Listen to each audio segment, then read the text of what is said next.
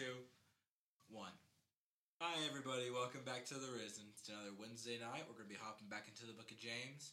We are going to be in chapter 3, starting with verse 13. 13 and Kaitlyn's going to go ahead and read. Who is wise and understanding among you? By his good conduct, let him show his works in the meekness of wisdom. But if you have bitter jealousy and selfish ambition in your hearts, do not boast and be false to the truth. This is not the wisdom that comes down from above, but is earthly, unspiritual, demonic.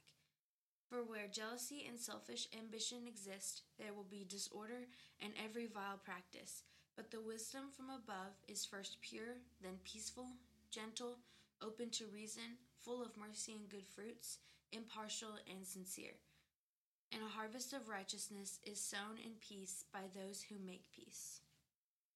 All right. So, I guess kind of what you know we're talking about when we're looking at this passage and stuff is just that,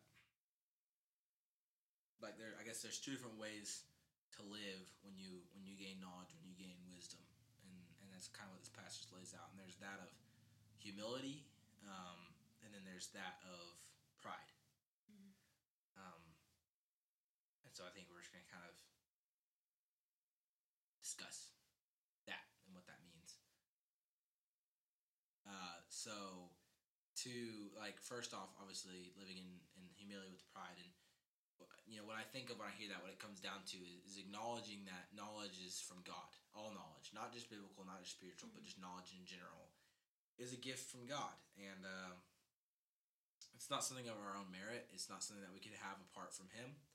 Um, it is only by the grace of Him that we have knowledge, and so uh, ultimately, all of the glory and pride in that should go to Him. We should not have anything to boast in, and so we shouldn't boast. Obviously, if you don't have anything to boast in, you don't boast. So uh, you should be humble by default uh, if you truly believe that knowledge comes from God. Yeah. And I think that whenever we receive that knowledge from Him, we should be so thankful that we, um, you know, we want to give Him the glory because we're thankful to Him for for um, allowing us that knowledge because He definitely doesn't have to have to give us that knowledge. Yeah, I mean, we could have been made as, you know, knowledgeless worshipers that just stand there and worship. And He gave us the free will to discover and to understand. Mhm. And that's huge. Like as a little kid, when you start to hear about people going to space and all that kind of stuff, it's wowing. Mhm. Whereas if we were born with that knowledge or whatever, we wouldn't be wowed by anything. Right. God gives us the opportunity to be wowed by knowledge and, and wowed by his character because ultimately that's what things like space are. It's just it's his character shown through creation. Um, and that's a gift.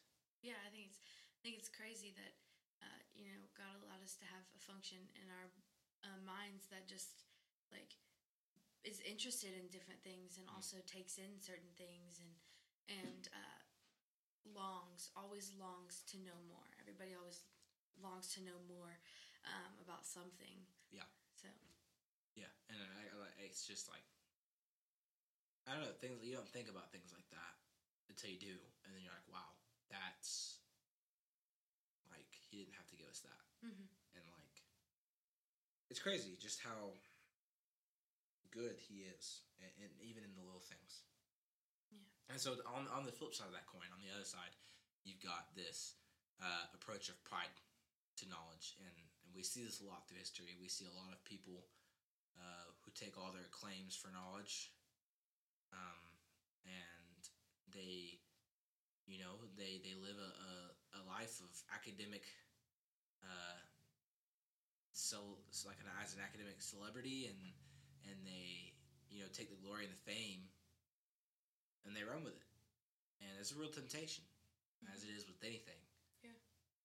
uh, and again i guess it just comes down to to realizing like that you you didn't really do anything Right.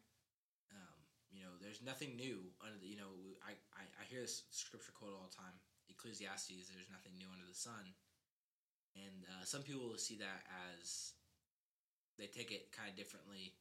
I can't remember how they've said it, but in another sense, like you know, you may discover something, but God made that a long time ago. Like there's nothing new. Uh, there's nothing that God did not know of before he was going to make it. There's not nothing that God that exists that God doesn't know of. Right. Um, so when you discover something, it should all just point back to Him. Right. Right, for sure. Um, I, I like how uh, how serious that uh, it is when it talks about um, describing the uh, earthly wisdom, how it says it's unspiritual and demonic. Those are big words, and they're very, very serious words and a little bit scary. Um, and I think that whenever anyone hears those two those two words, especially demonic, but even and, and also especially uh, believers who understand you know the meanings of them and things like that you hear those words and it just like it triggers it like it Mm. triggers you and you realize how serious that it is because those are really big words Yeah, and you know we're talking about this is the book of James, and so it was written by James. Um, like James was the brother of Jesus, uh, but he didn't believe that Jesus was the Savior for a long time. But I think it's just fascinating when you when you look into that. You've got someone who's raised with this guy and just doesn't believe. Um, that in itself is incredible, but I, I think it's really interesting that he writes this passage uh, here. You know, James could have been probably considered the greatest Christian scholar ever if he wanted to been, uh, just because his his. I mean, yeah, you see the apostles were with Christ for three years. James was was with Christ for thirty before that. Um, so he had so much time with Jesus. Uh, you know, he could have took such a claim to fame as a brother, like as like an actual brother, half brother, or whatever you want to say it, but an actual brother of Jesus Christ, not just a brother in in Christ, like as a Yeah. church brother. And yet he's still talking about this this like humility. Um, that's just incredible to me, and I, I think part of that comes from the fact that you know one day he realized that Christ was a savior, and that had to be humbling because whole life he believed he wasn't. Um, and then he goes and, and dies on a cross and comes back to life and stuff, and it's like whoa, but that had to be humbling for James. Mhm. Um, so I, I think that's kind of interesting when you when you look into the context of like his life. Yeah. Um, and then you know you're talking about like what's the difference between God's wisdom and earthly wisdom, and what kind of what's the difference of the impact? More like is what he kind of jumps into in verse seventeen.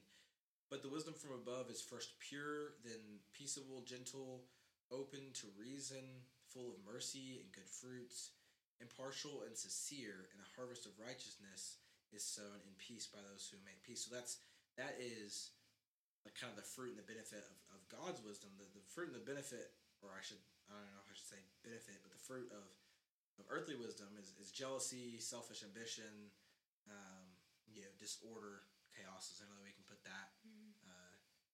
Evil practice or every vile practice. So you kind of see the results um, where pride can take you to this kind of chaos. Uh, whereas God's word comes peace. God's wisdom comes peace. You often knowledge creates separation. Often Mhm. knowledge, but God's knowledge doesn't. God's knowledge creates peace. God's Yeah. knowledge creates love. it brings us together Yeah, yeah. It doesn't separate. Mhm. Whereas you know, all the time, all the time, um, academic debates are happening about everything. And you know, taking philosophy this year in college, it's amazing to me. Kind of the most outlandish and almost ridiculous some people things some people will say, just to say the opposite. hmm Um, it- you know, I, we've been reading a lot of quotes from like David Hume, and some of his arguments you can almost tell, and he acknowledges that they're dumb arguments, but he says them anyway, simply to argue. Right. And that's where that prideful wisdom comes from. David Hume was a smart guy in, in worldly standards, um, a very intelligent guy, except for the fact that he denies God and and and uh, or David Hume might have believed in God, but there's some other things that he believes that are that are unbiblical. Um, but smart guy, but very prideful in his own knowledge, and takes account for that for himself. And you kind of see the fruit of that. But just the world in general, Mhm. political arguments, all that comes down to pride, yeah and and the chaos that pursues that comes down to pride.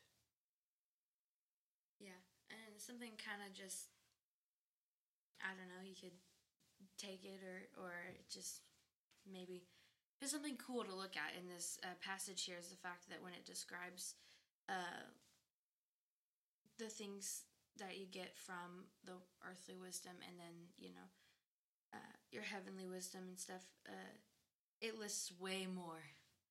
Mm. It lists way, way more um, when talking about the wisdom from above than it does about the wisdom here on earth.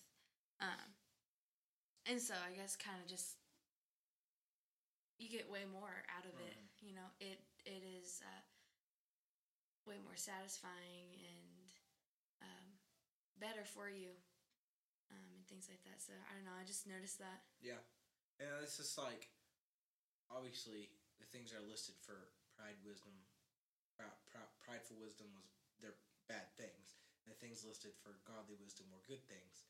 And so you really could have listed the same amount, and still godly wisdom would seem like seem like the clear Oh, yeah. choice. But it almost seems like James is like, you know what? I'm going to add even more and outweigh it even more, just to show Right. how much better Right. it is. Um, that's yeah, that's really good. So I think that's everything there. So we'll pray and then we'll end it there. Thank you, Lord, for this day. Thank you for this time you've given us just to come here and, and read your word, to study it, grow from it, to just get to, you know, just be benefited by this word, to be cultivated by this word. And I just thank you for that. I thank you that we have these words access- accessible in front of us daily that we can go to for, for wisdom and for knowledge and for guidance, for love, for peace. Uh, It's just such an incredible gift from you, Lord, and I thank you for that, Lord. I just pray that you just bless those who hear this podcast today. I just thank you so much, Lord, in Jesus' name. Amen.